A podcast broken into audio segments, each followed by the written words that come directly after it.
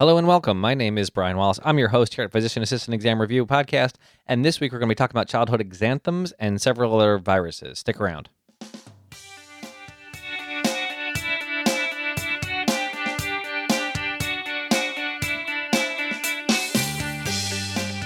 So, this is where we get together every two weeks to talk about more and more information regarding your PANCE or your PANRE to get you ready for your exam.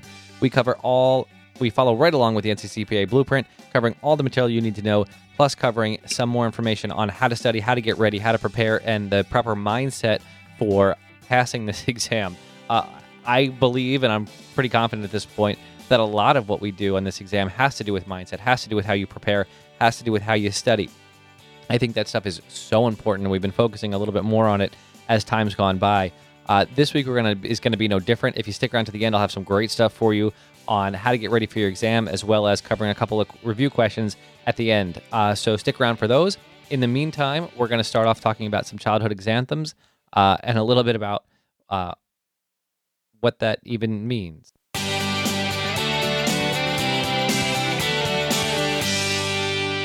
Okay, so this is something that always bothers or continues to bother me.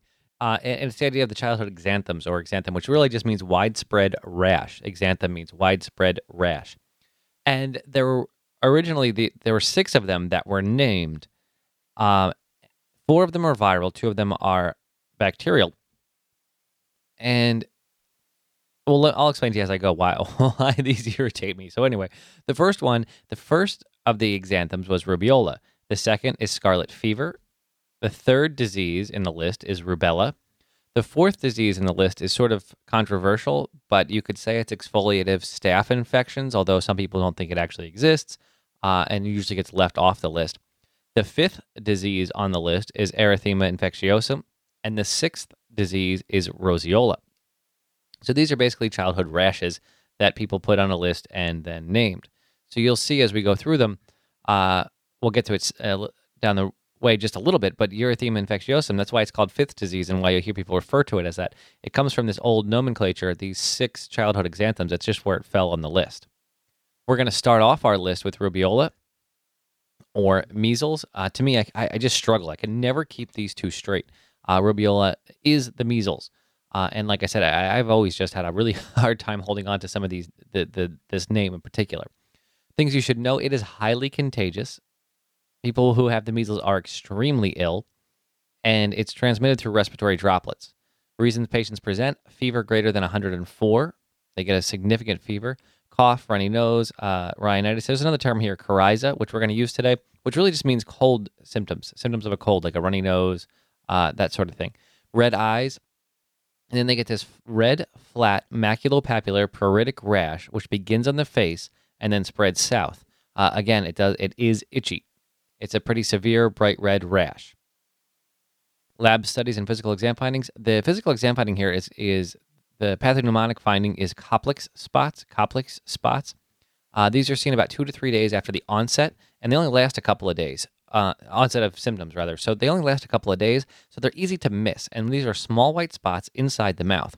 If you see them, they are, like I said, pathognomonic for uh, for the measles. Again, I'm stumbling over this for rubeola or the measles. That's Koplik spots, but uh, they're often missed because there's a small window where you can see them. And then there are tests for serum IgM and salivary IgA, uh, although not used as frequently. Treatments prevention is the key here. Obviously, vaccinations are a big topic now. Uh, vaccinations are do a. Not, I'm not going to go on a big soapbox here most of you, uh, I would be preaching to the choir anyway. So, vaccinations are our number one method to prevent the measles. Supportive care is really the next step. And next is to monitor for complications like bronchitis, pneumonia, and it can go on to all sorts of other nasty things. Uh, I think encephalitis and a few others, but really for our, our interest, bronchitis and pneumonia is probably far enough. The nice thing about covering these viruses this week is there's not going to be a whole lot to know as far as treatment goes. It's really just supportive care for pretty much everything. The next one is erythema the erythema infectiosum. This is a, uh, a parvovirus B19. That's probably something you that might be helpful. It's known as fifth disease. Again, from that list, and you hear uh, mothers. I, my, I, have, two little kids, and my wife calls it fifth disease. And it's just something to realize. This is erythema infectiosum. It probably just gets called this because it's too hard to say. So we say uh, fifth disease. It's also known as slap cheek syndrome because the rash starts on the face and it makes these bright red cheeks. So it looks like you uh, hit your kid across the face, or slapped face or slapped cheek. It's transmitted through respiratory secretions. And the rash, once the rash appears, then the child is no longer contagious. So what that means is they have symptoms for a couple of days, and then they like a runny nose and things, and then they break out into this rash. And at that point, they're pretty much almost done. The virus is is, is being shut down. They're no longer shedding, and you're just a, you're no longer contagious. So initially, they present with a fever, headache, runny nose, and then they get this. Once those symptoms are sort of fading, they get this bright red rash, which appears mostly on the cheeks. It's a and then a red lacy rash on the upper arms, legs, and trunk. And again, once this rash breaks out, you're done. So when parent, you know, my wife and her friends would freak out and say, "Oh my gosh, the kid's got a rash. He can't be around other kids." The answer is, by the time he has the rash, you're sort of seeing the end of this one. It's really not a big deal. And it, to to be fair, this is not really a big deal to begin with. It, they just sort of get a runny nose and a rash, and then they're done. So uh, erythema infectiosum, and it, it, freaks everybody out. At least I feel like in the in the parent circles because it has a name. It's called fifth disease. It's called slap cheek, so we can we can pin a name to it. So it must be scary. And the reality is, it's it's sort of a it's a cold with a rash. Um, treatment here is just supportive treatment. Rubella is next, or German measles, rubella. Things you should know here uh, it is the rubella virus, so that's pretty easy. It's one of the torches, if you remember from PA school or if you're in PA school, which are the vertically transmitted, the things mom can give the fetus. Uh, I think it's directly through the placenta. Um, this one in particular has a 90% chance of being passed along, and the kid winding up with what's called congenital rubella syndrome, which can be pretty nasty uh, all sorts of problems associated with that, from uh, eye issues to cardiac issues to brain damage uh, to low birth weights to even fetal demise. So, something we really need to be uh, cautious of. And this is also transmitted through large droplets. So, this happens when the mom gets infected during her pregnancy, especially the end of her pregnancy. And that would be for her first time because once you've seen this disease, you, your immune system fights it off pretty well. The vaccination really works very, very well uh, because of that. So symptoms, there are typically no symptoms. Patients most often really just don't even know that they've had it.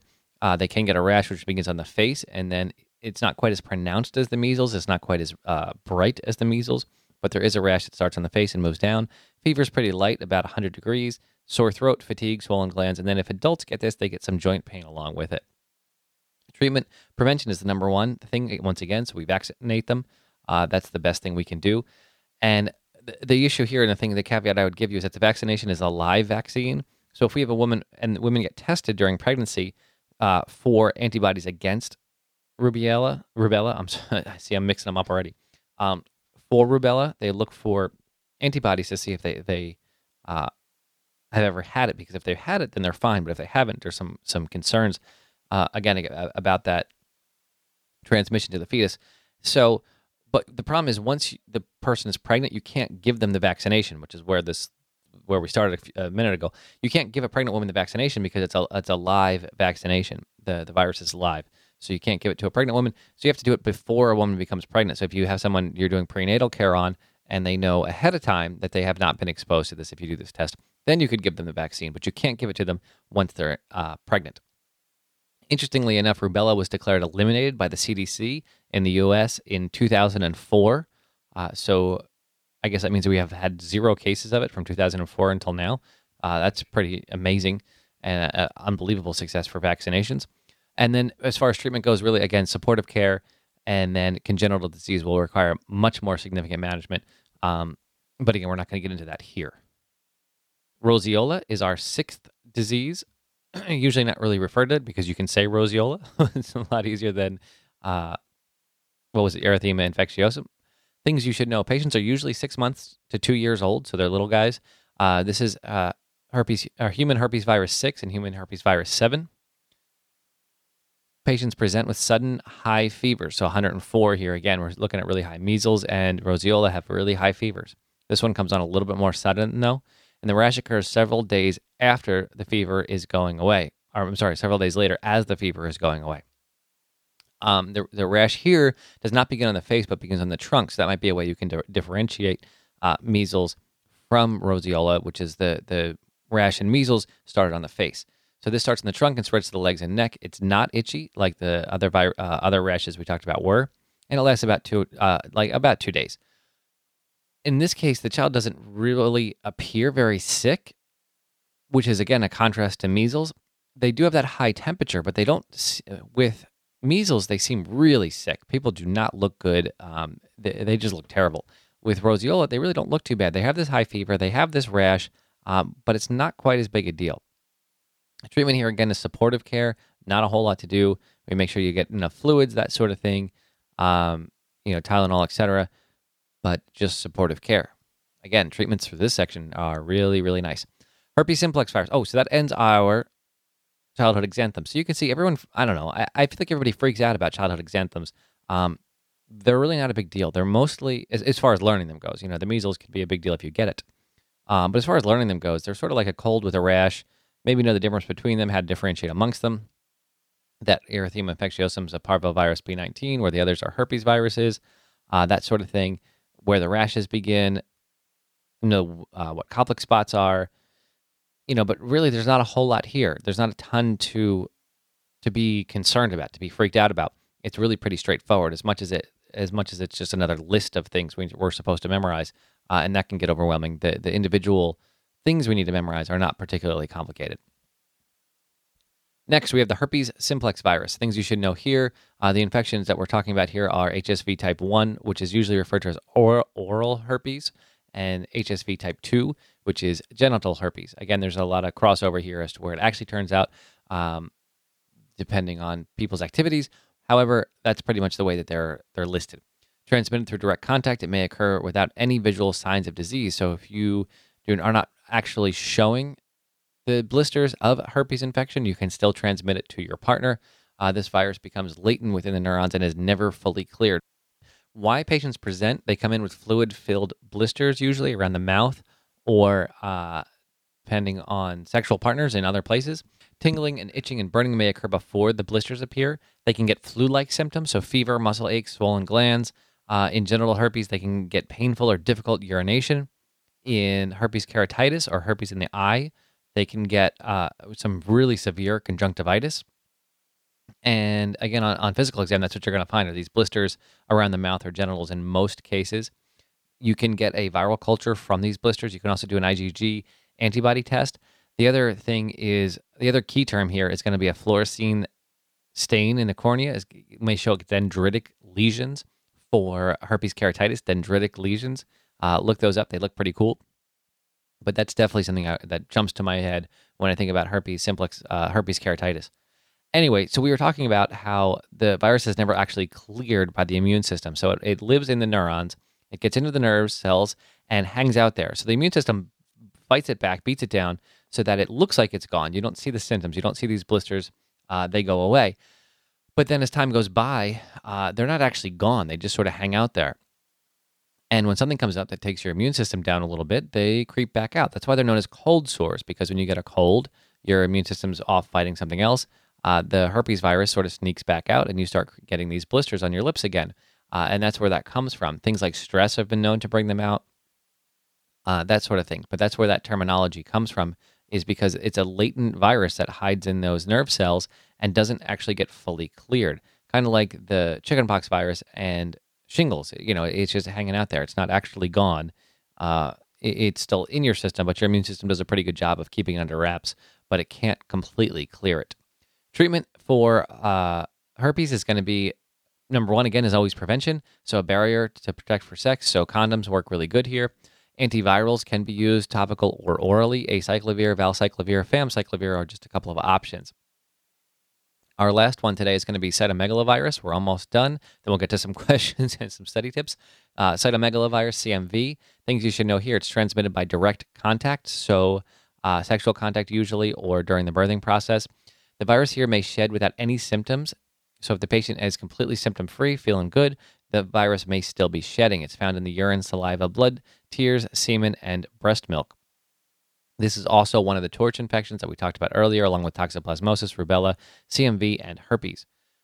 This may remain latent in the body for long periods of time. This is a human herpes virus type 5, so we can all, you know, we understand that herpes can remain latent, so so can CMV. It's a, it is in fact a herpes type virus.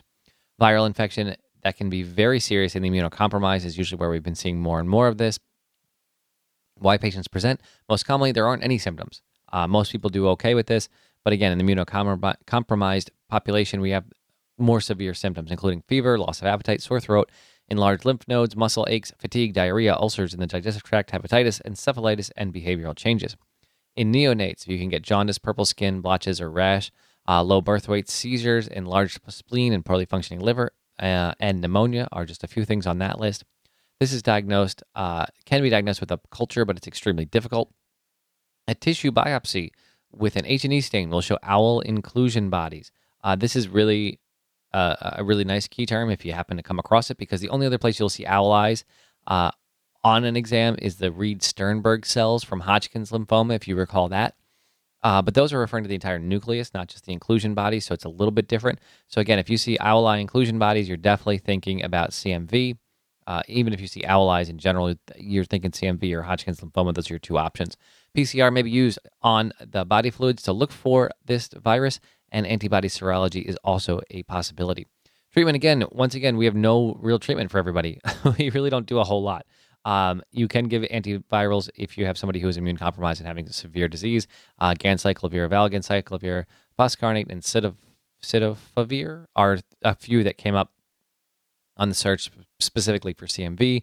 Um, and then there is is also a CMV immunoglobulin. Okay, so that wraps up the actual content material for this week. Um, again, we just covered the the childhood exanthems and then CMV and herpes, just to round things out. All we have left for infectious disease is I think it'll be one more show on the herpes virus. So I'm not sorry, not on the herpes virus. It'll be one more show on infectious disease. So um, no big deal there. We'll finish up viruses and that'll wrap that up. So before we get to our questions, let's talk about our study tip for today, which I'm going to start rebranding this, re- retitling this section as Better Scores Without More Studying. Things we can do to improve our scores without studying more. So this week, what I want to talk about is get some rest. Your brain needs rest as much as any other organ, any other part of your body to function at its best. Uh, with, without significant rest, you really have trouble retaining information. You have trouble drawing conclusions. You have trouble adapting and it's just incredibly important whether you're in school, whether you're getting ready for your exam.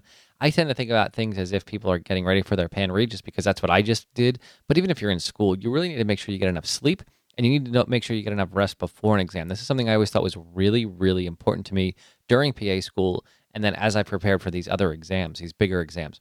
Uh, and, and the reason I'm bringing it up now is because a student brought this up to me a few days ago. Said, "Hey, this is something you haven't talked about in a while. Maybe bring it up again." And I just it's it's so important that a well functioning brain is so much more valuable than any studying you can do in the day or minutes before your exam. Clear your head, get in the right frame of mind. It really takes a lot to make that time. it's so valuable the time you spend before an exam, either the minutes or hours before or the day before, depending on the size of the exam. You know, obviously, if it's if you have a test every couple of days, you can't take the day before off. But I strongly recommend taking the day before off your PANCE or your PANRE. Take it completely off. Don't study. Don't go to work. Don't do anything. What you should be doing is playing basketball or soccer, or hanging out with some friends or your kids, going for a hike, playing outside, some tennis, maybe any, anything outside and active. Uh, this gets your mind off the exam, gets your brain relaxed, and gets you in a better frame of mind. Clears out some of the cobwebs, some of the stress and puts you in a much better position to use the knowledge that you've jammed into your brain.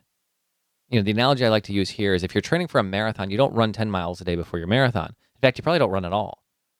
You know, you want to take that day off. You want to be ready. You want to be prepared. Anything you do that day before isn't going to really change your scores. Resting is going to make a huge difference in your scores. And again, I say the same thing before my my test in PA school.